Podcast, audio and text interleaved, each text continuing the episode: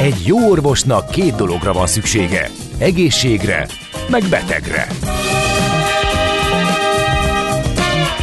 Folytatódik a minden hétköznap reggel jelentkező tünet együttes. Villás reggeli, a gazdasági Muppet Show. Mindennapi orvosság ogyásorvadás ellen. Kérdezze meg orvosát, gyógyszerészét.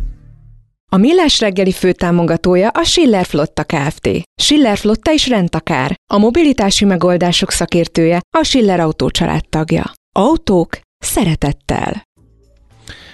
Jó reggelt kívánunk, 8 óra 10 perc van, 2023 márciusának második napja, ez pedig a Millás reggel itt a Rádió Café 98.0-án Kántor Endrével. És Mihálovics Andrással. És itt vannak a hallgatók, és természetesen írhatok 0636-os 980 980, ez az SMS, WhatsApp és Viber számunk, gyors közlekedési helyzetkép, Korábban történt baleset, de hatása máig érezhető Csepelen annak, hogy a második Rákóczi Ferenc úton a Murányi utcánál történt egy ilyen baleset.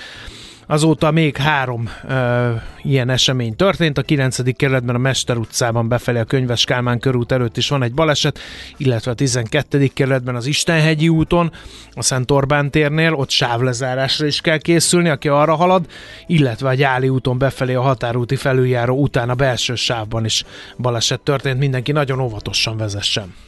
Na nézzük egy picit az oktatást, illetve hát egész pontosan azt, hogy hogyan akarják mérni a pedagógusok teljesítményét. A Telex lehozta a gimnáziumban tanító pedagógusok belső teljesítményértékelésének legújabb tervezetét. Ezt a belügyminisztérium eh, küldte ki a pedagógusoknak. Pontozni akarják többek között a kommunikációs stílust, a szülőkkel való kulturált viselkedést és az intézmény jó hírének erősítését, de még rengeteg minden mást is. Hát ezért tárcsáztuk mi Radó Péter oktatáskutatót, hogy megbeszéljük vele, hogy eh, miket szeretnének mérni, mi van emögött, és eh, általában milyen best practice-eket találunk a világban mindenhol. Jó reggelt kívánunk! Jó reggelt kívánok! Um, szülőként azért nem egy ördögtől való dolognak tűnik ez a teljesítményértékelés, hiszen mindenki a lehető legjobb iskolába szeretné uh, iratni a gyerekét, és hát ugye mi az iskola teljesítményének sok egyéb mellett az is fokmérője, hogy milyen pedagógustól uh, hallgathat ismereteket a nebuló. A világban van erre példa, hogy valahogy objektív módon uh, lehet uh, pedagógusokat pontozni? Ezt azért kérdezem, mert az objektív szót külön megnyomva, mert hogy nagyon-nagyon más, hogy lehet tanulni. Tehát van, akinek egy szigorú, nagyon rakkolós pedagógus tudja a legjobbat adni, van, akinek meg egy, inkább egy ilyen szellemi iránymutató, semmint ilyen, ilyen poroszos pedagógus tesz jót. Szóval nehéz ebben igazságot tenni így első pillantásra. A Nehéz, mert ez egy nagyon bonyolult ügy, de nem teljesen lehetetlen, ami a, a legfontosabbat illeti,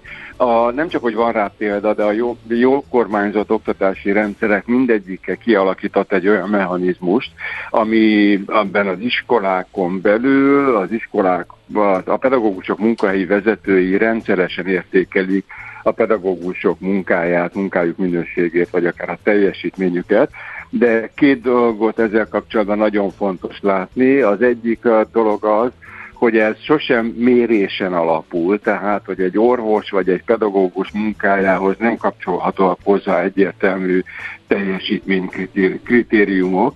A, ezeknek a teljesítményértékelési eh, mechanizmusoknak általában a célja az, hogy ösztönözzenek a jobb munkavégzésre, ennek alapján előre rögzített szempontok alapján, amik aztán lehetnek akár nagyon puha szempontok is, hogyha egy vezető vagy egy tantestület úgy dönt, hogy ez, ezek a szempontok felelnek meg az iskolában a minőségi munka követelményeinek, de az, a, a, a, az értékelés célja, ami ön, önértékelés és vezetői értékelés kombinációja általában, az értékelés célja az, hogy a vezető és a beosztott pedagógus valamilyen egyetértésre jussanak abban, hogy hol kell fejlődnie a pedagógusnak. Ez nem egy pontrendszer, mert, mert még egyszer mondom, nem lehet indikátorokat hozzá kapcsolni egy pedagógus munkájához, hanem egy, a, a, a lényeg az erről szóló beszélgetés, hogy hogy látja a saját munkáját a pedagógus, hogy látja a vezető, mind a ketten reflektálnak arra a munkára, amit végez a, a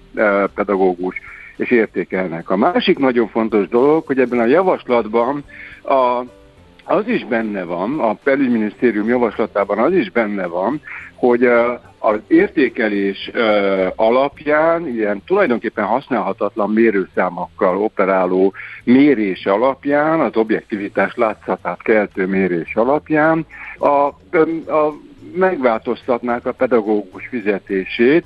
Na most ilyesmivel általában nem próbálkozik senki. Jaj, hogy, uh, sejtettem, hogy lesz valami buktató dolgok. benne, meg én attól tartottam, Ebben... hogy itt a, az elején szépen ugye végigmegyünk ezeken a jópofa dolgokon, amik nagyon jók, meg előremutatók, és akkor lesz valami olyasmi, hogy de hát, hogyha a kedves vezetőnek mondjuk nem tetszik a pedagógus, akkor ott még lehet büntizni is.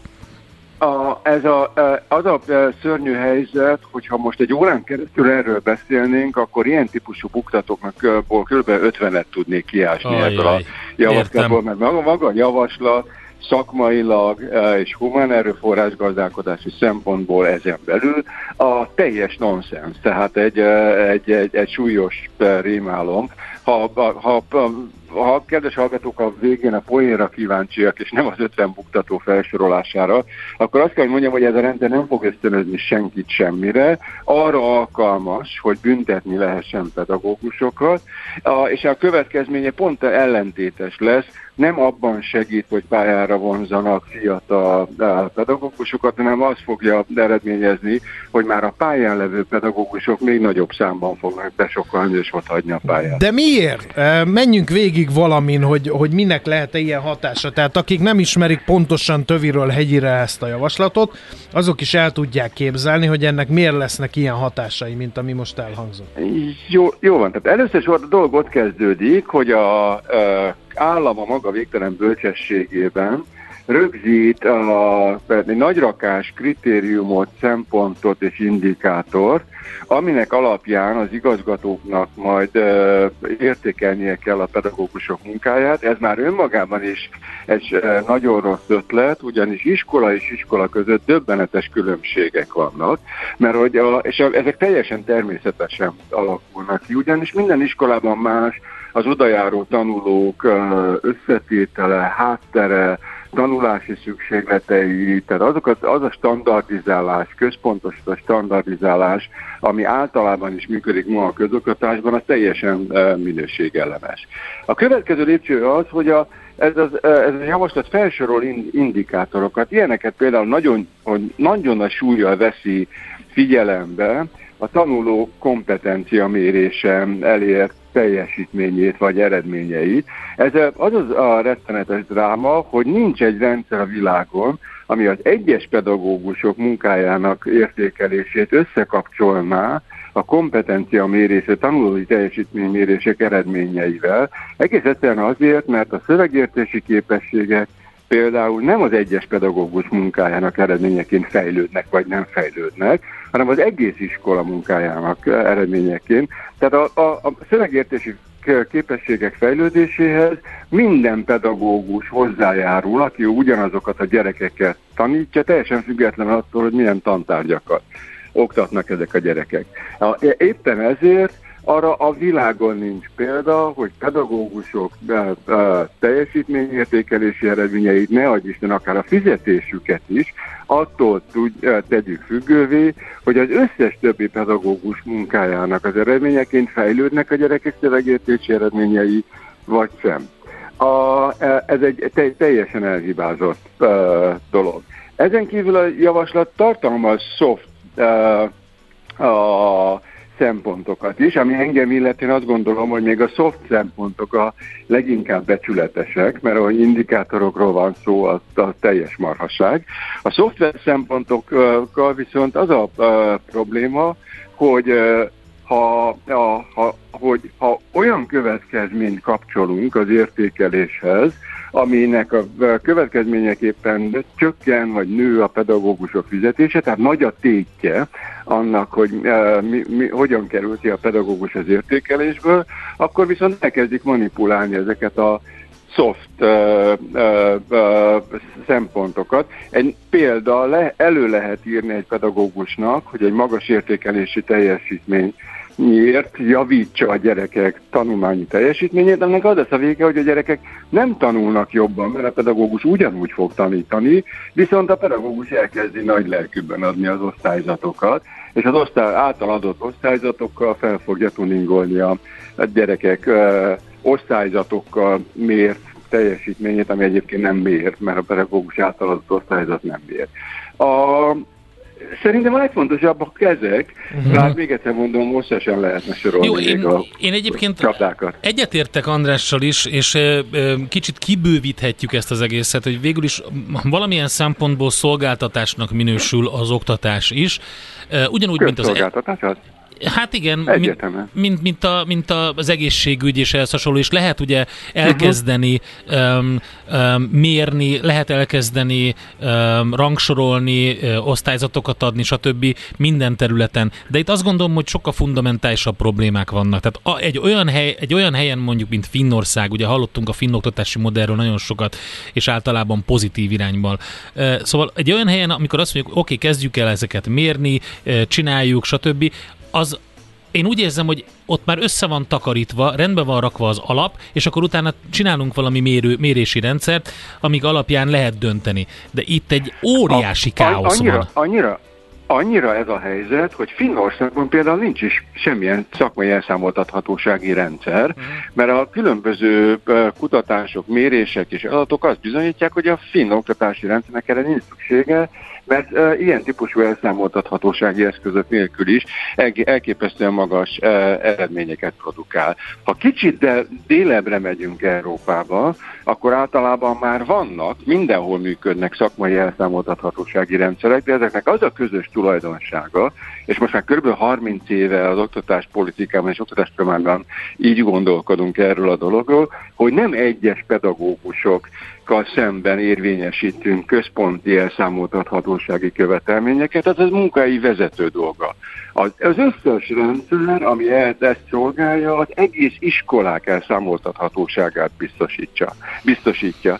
De mivel a magyar közoktatás egy elképesztően centralizált rendszer, amiben felszámoltak minden intézményi önállóságot, ezért ne, nincs más módja, nincs másra tere a magyar oktatás irányításnak, mint hogy egyes pedagógusokat ellenőrizzen, egyes pedagógusok kontrolljára hozzon létre mechanizmusokat, de ez az iskola teljes teljesi, egész teljesítményére nem fog hatást gyakorolni.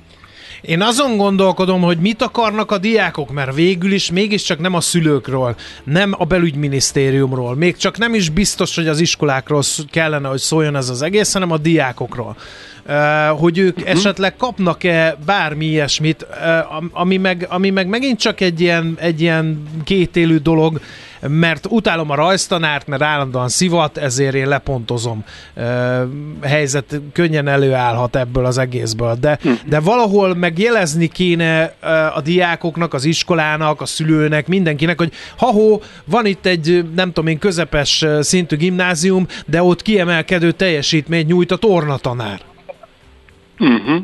A, a, a 2010-ig Magyarországon is működött egy olyan mechanizmus, amiben minden egyes iskolának kötelezően intézményi önértékelés kellett csinálnia nagyjából három évente, és ezt minden európai ország működteti, mert 2001 óta erről szóló Európai Uniós irányelvek vannak, tehát ettől válik minden köz, közszolgáltatás, ezen belül az oktatás is minőségbiztosított szolgáltatásá. A 2011-es törvényben ezt a minőségirányítási rendszert a kormányzat teljesen megszüntette. A legfőképpen azért, mert felszámolta az iskolai autonómiát, és a, a intézményi önértékelés helyett létrehozott egy teljesen eszetlen bürokratikus, administratív kontrollmechanizmus.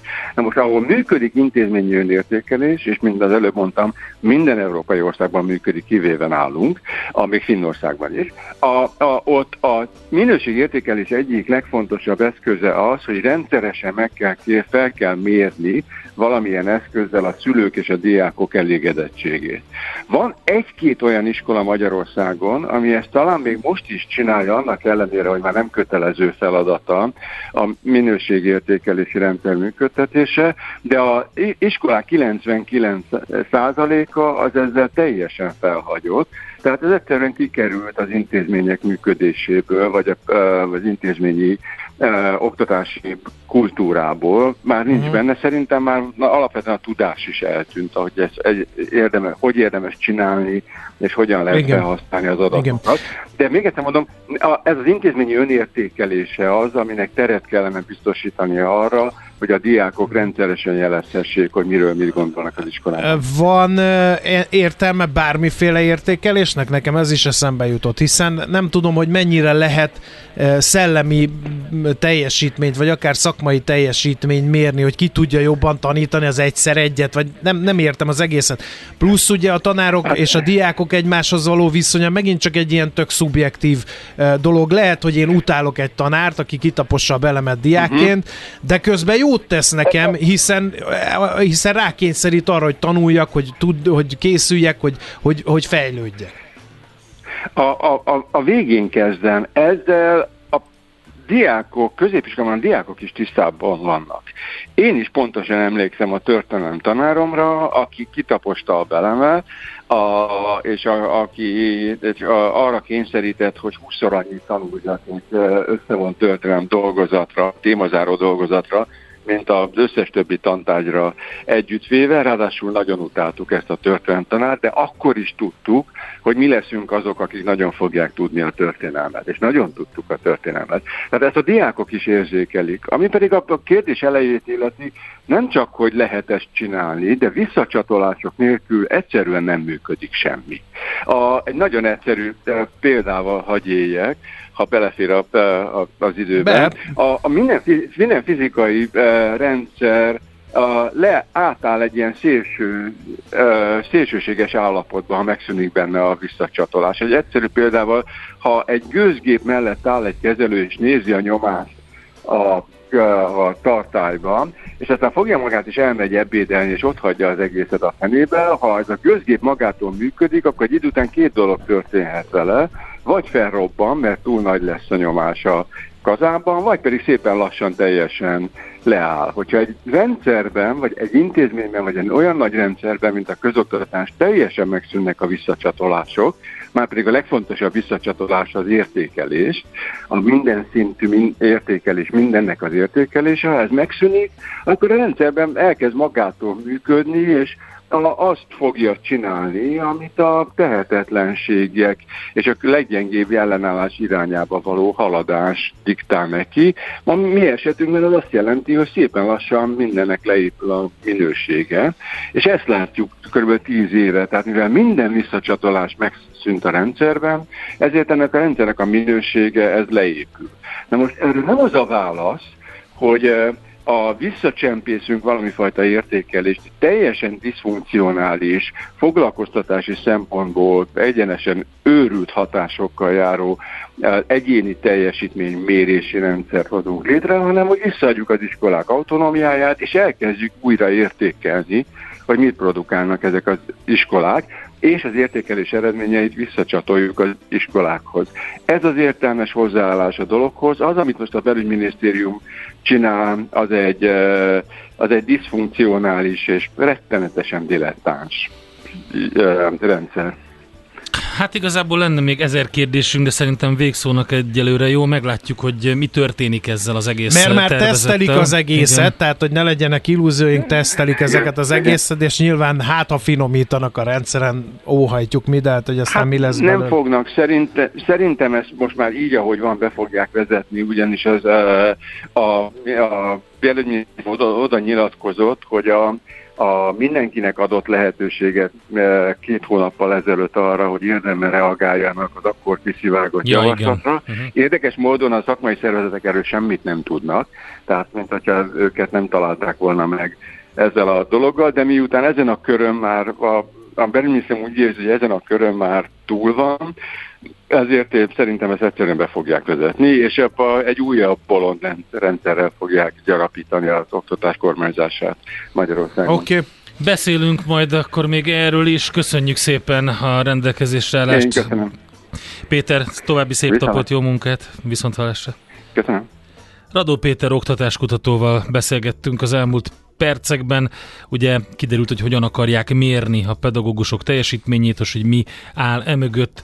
Erről mondta el ő a véleményét. Hát egy kicsit keserédes volt, mint a következő nóta. A műszer neked egy fal, a garázs egy szentély. A sebről a váltó jut az eszedbe. Zavar, ha valaki ellel mondja a rükvercet? Akkor neked való a futómű, a millás reggeli autóipari rovata. Hírek, eladások, új modellek, autós élet. Kressz. No kérem, hát most állt elő az a helyzet, hogy szakértő úr gépen száll föléje, vagy még lefelé, nem? Lefelé, lefelé. Ja, lefelé, értem. Már megérkezett szakértő úr, Várkonyi Gábor itt van a vonalban velünk. Szevasz, jó reggelt! Jó reggelt, sziasztok! Milyen ott a levegő? Az élő adás. Mosolyognak a stewardessek? Pálya. Azt Jó, a stewardess nézd, mosolyog, figyelj, ugye? figyelj, amikor kilépsz a gépből, mert még mo- azt nézd, aki legelőször ott áll a folyosóban, mert ő az, aki érzi azt a szagot, ami kijön a, a lezárt konzervből. X óra repülés után. Ha őszinte a mosolya, akkor nincs baj. Nagyon-nagyon őszinte, hiszen Amsterdamba szálltunk le, és itt általában mindig jókedvű van az embereknek az én tapasztalatom szerint Oké. a Eh. Schiphol uh, reptéren. Szóval voltam már adásban, miközben becsekkoltam, miközben leszálltam, miközben kiszálltam, de úgyhogy akkor vettem ki a cuccomat a repülőből, amikor hívtok, olyan még nem volt. Tehát a kesztyűtartóból, a kalaptartóból. Igen, igen, igen, pontosan, pontosan, Na. pontosan. Na, Figyelj, óriási van egy- hír van. Hát ezen forrong a német sajtó. Van. Az egész Deutschlandfunk reggel Így van. ettől volt hangos, hogy most mi lesz? Behúzzák a németek is a vétót 2035-re? De mi van 2035-ben? Legeslegutolsó Olimpia, vagy mi? Elektrise, elektrise, keine elektrise. Ugye be- beszélgettünk már egy ideje arról, hogy mi történik 2035-ben. Az történik ugye az EU tervei szerint, hogy akkor fogjuk eladni az utolsó olyan autót, tehát akkor fogjuk forgalomba helyezni új autóként az utolsó olyan autót, ami menet közben széndiokszidot bocsát ki. Ugye ez egyszerűbben megfogalmazva azt jelenti, hogy a belső égési motornak elméletileg akkor van vége, ha ez a dolog így átmegy. Ugye a mostani tudásunk szerint ez egy teljesen formalitásá degradálódó elképzelés lett volna, mármint hogy ezt megszavazzák, mert ugye két instancián eddig átment az EU képviselőinél, és március 7-én lenne a végső szavazás erről, és hát ugye van egy ilyen, nyilván aki EU-s joggal foglalkozik, meg EU-s döntéshozatala jobban el tudja magyarázni, de a lényeg, hogy, hogy ugye kell egy bizonyos többséget elérnie a tagországoknak, illetve az, a tagországokon keresztül ugye a lakosság arányát bizonyos szinten képviselő döntéshozóknak. És ugye eddig, amit tudunk, hogy Olaszország, Bulgária, illetve Lengyelország képviselői nem fogják megszavazni ezt a javaslatot, de ez, ez a három ország, ez így kevés. Tehát, hogyha csak ők nem szavazzák meg, akkor át fog menni a javaslat. Ugyanakkor utolsó pillanatban lehet, hogy a németek is ö, meghúzzák azt a lépést, hogy ők sem szavazzák meg ezt a javaslatot, Abe akkor wieso? viszont nem fog átmenni Wieso? ez a törvény. Kérdezik a Hát németek. azért, igen, ö, ugye a, a néppárt ö, pártcsaládjában lévő CDU, CSU alapvetően ellene van ennek az elképzelésnek, csak hát az a helyzet, hogy nem ők vannak ugye kormányon hanem egy zöldekből, szociáldemokratákból, illetve szabaddemokratákból álló hármas koalíció. Igen. És hát látva, hogy a, a, a népszerűségi adatok hogyan alakulnak, az a helyzet, hogy a szabaddemokraták, akik egyébként a közlekedési minisztert adják ebbe a kormányba, hát eddig ugye mindig mindenben nagyjából mentek azzal a vonallal, amit a zöldek rákényszerítettek a szociáldemokratákra. Emiatt viszont az ő szavazóbázisuk gyakorlatilag eléggé fel van paprikázódva, mert hogy nem ezt várták tőlük, illetve Hm. nem ezért szavaztak rájuk, hogy ö, szolgálja mindent lekövessenek. Jó, ezt Főleg értem, zöldeknek, Gábor, de ugye- most újra választást is kellett tartani, meg újra formálódik a, a, az erőpozíció a koalícióban, tehát lehet, hogy akkor ennek is... Hát pontosan erről van szó. Na, értem, köszönöm szépen. Pontosan erről van szó, tehát hogy, hogy valami, valamilyen, valamilyen erősebb ellenállást kell kifejteni az FTP-nek ahhoz, hogy láthatóvá váljon újra, újra szavazók számára. És Volker Wissing, ugye a, a lényegében a közlekedési miniszter álláspontja szerint, amit egyébként a németek többsége egy oszt is, a szintetikus üzemanyagoknak szintén lapot kellene osztani 2035 után is, és az ő javaslata az arról szól, hogy a foszilis alapú üzemanyagokat, azokat természetesen hagyjuk el minél hamarabb, Ugyanakkor az olyan autókat, amelyeket bizonyíthatóan szintetikus üzemanyagokkal üzemeltetnének 2035 után is, akár belső égésű motorral is, azokat viszont engedélyezzék. Hm. Ha viszont ez ebben a formában átmegy, akkor ez egy olyan paradigmaváltás, hogy ezt az egészet úgy, ahogy van, ki is kukázná az elképzelést, hogy csak Gumiszabály, elektromos terve, vagy akkumulátoros Gumiszabály alakul, kérem szépen. Hát igen, csak akkor most padhelyzet van, pontosabban most akkor nem tudjuk, hogy mi legyen, mert hogy eddig ugye az autógyártók, ahogy ezt sokszor elmeséltem nektek, egyik fele alapvetően üdvözölte ezt a megoldást, hiszen hát akkor egy dologra kell koncentrálni, és pont. A másik része meg ugye nyilván ennek a homlok egyenest ellenkezőjét kommunikálta, mert szerintük ugye 2035 után is lesz létjogosultsága a belső égési motoros autóknak, Sőt, mi az, hogy ugye a, a legtöbb autógyártó szerint, vagy hát nagyon sok autógyártó szerint ugye a világpiacon ez továbbra is még, még 2035-ben is többséget fog elérni Gábor. piaci részesedés szempontjából. Mit mond Igen? a szakszervezet? Ez a fontos Németországban. Egy, mit mond a szakszervezet? Hát ez is fontos. Kettő, mond csak el, légy szíves, milyen profitot termeltek az autógyártók mindennek ellenére? Ne sajnáljuk már őket. profitot, csak éppen... Na tessék. Csak, csak nem, nem, nem, sajnálni nem sajnáljuk őket, csak rakjuk már össze, hogy honnan. Nem az európai piacról, ha, hanem azokról a piacokról. Majd átállítják a gépsorokat. Ahol nincsen szó ilyen jellegű.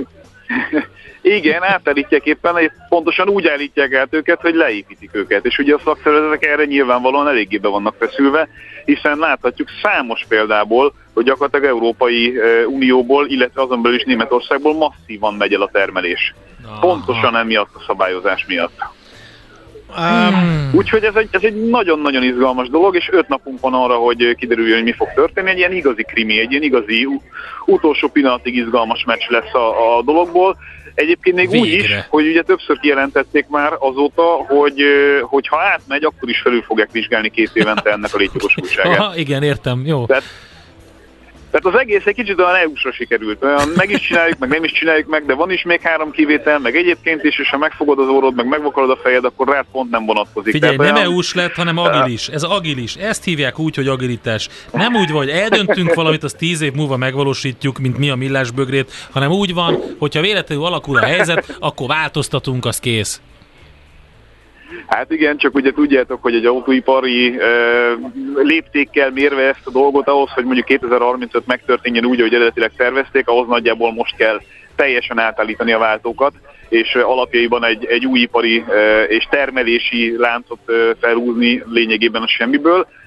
És hát nyilván ezért is mondja egy csomó autógyártó, aki már ebben egyébként előrébb van, mint a többi, hogy jó, akkor gyerekek, most már ne nézzünk hátra, most már akkor csináljuk végig és menjünk előre ez egy érthető álláspont, meg ez egy érthető álláspont, akik azt mondják, hogy hát ugye a jólétünknek egy jelentős része múlik ezen a dolgon, és Rá, nem annyira egyértelmű. Hát igen, meg ráadásul most már, hogy én is észrevétessem magam itt a bal szélen elfutva, hogy, hogy erre aztán alapozzál már üzletpolitikát, hogy egyszer azt mondják, hogy de 2035-re bizonyisten, erre én jó azt mondom Volkswagenként, hogy akkor beszántunk mindent, és éljen az elektromos, majd azt mondják, hogy lehet, hogy nem is 2035-től, lehet, hogy nem is csak elektromos, majd még eldöntjük, meg felülvizsgáljuk, meg nem tudom én micsoda. Erre meg mondja valaki, hogy hát jó, akkor még korai temetni ezt az egész rendszert, én kitartok, és akkor kiderül, hogy kitesz jó lóra uh, azért, mert hogy a politika nem tud dönteni egy kérdésben.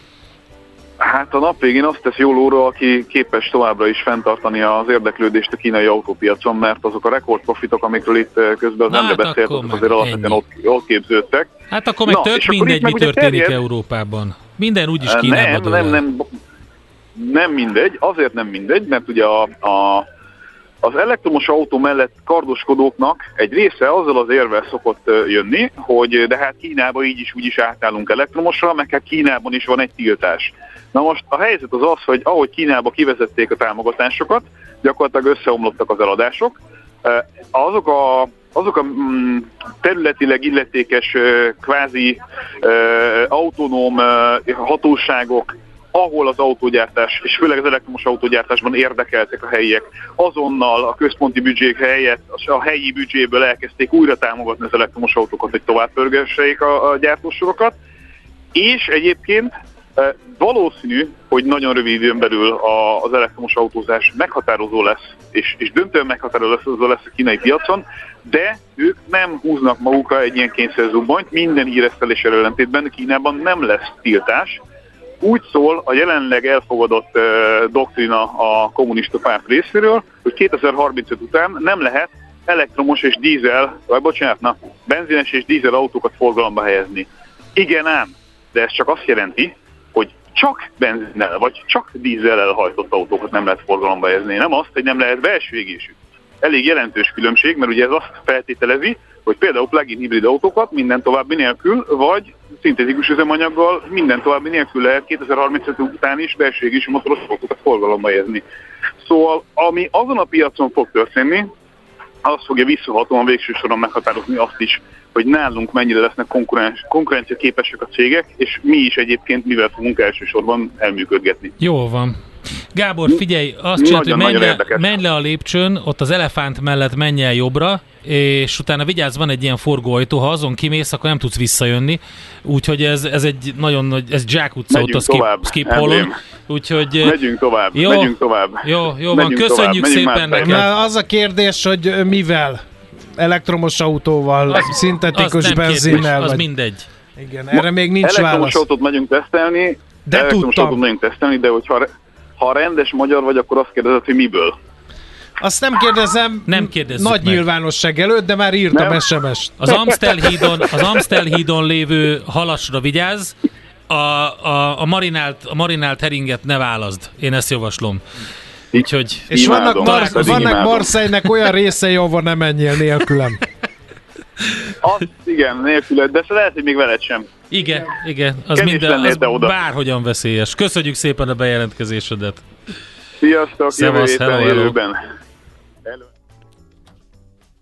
Várkonyi Várkonyi Gáborral Gábor autós szakértőt szenvedte, csuklóztatta, gyötörte Endre keményen. Hallgató meg ír, az nem működhet, hogy a kínai fejős tehénre építjük az európai elektromos gyártást? Pont ezt mondtam én is. Most leparkolunk, de jövő héten megint indexelünk és kanyarodunk, előzünk és tolatunk a Millás reggeli autós rovatában. Futómű. Élet négy keréken. Hú, mi lesz akkor az akkumulátor nagyhatalmakkal teszi fel a kérdést. Aggódó, aggódó szemmel olvassuk. Köszönjük szépen a jó kérdéseket ma is. Igen, illetve azt szeretném kérdezni, hogy Justin Biebert már meg se akarod gyilkolni. Ja, tényleg, az kellett volna még. Na mindegy, igen, igazad van. Ó, úristen, na várjál. Mindjárt meggyilkoljuk Justin Biebert. És De előbb utána- zenéjél a megrázó kék együttes Hát azt- szerelem gépéről. Azt azért választottam, mert ugye mind mindannyian tudjuk, a Shocking Blue, ami 1974-ben feloszlott, egy kiváló holland zenekar volt, aminek az élén Maria Elizabeth Ender, de hát igazából Mariska Veres állt, és ők énekelték ezt. Jé, hát ez meg micsoda? Aranyköpés. Lányok- Egy aranyköpés. Lányok és szépen. asszonyok, akik szeretitek Justin Biebert, egy könycseppet morzsoljatok el irányomba a szemetek sarkába, mert én lobbiztam vissza a műsorban azt az elemet, Műsorba? műsorba, azt az elemet, hogy emlékezzünk meg a jeles művész születésnapjáról, ami tegnap volt. Akkor Ugyan, szerinted te ezt érted, ezt a szerkesztési elvet, hogy tegnap elmondják a mai születésnaposokat, várjál. de ma megemlékezünk a tegnapiakról. Igen, ez olyan, mint a dátumvonalas rébusz, amit kiraktam a Facebook Igen, oldalra. láttam, hogy ha végig a Igen. dátumvonalon mész, Nem, akkor... nem végig, hanem ott, ott egész pontosan hétszer mész át rajta, mert ugye össze-vissza van, Igen. és, és akkor mi történik? A mából a holnapba, abból a tegnapba, abból Aztán a mába, vissza a mába, aztán, igen. Tehát, hogy, hogy mi történik? Hogy kell a haj- hajónapló bejegyzéseket írni ilyenkor? Mert azt értem, hogy a, na mindegy, na beszéljünk Justinról. Szerinted akkor Bieber Mayer?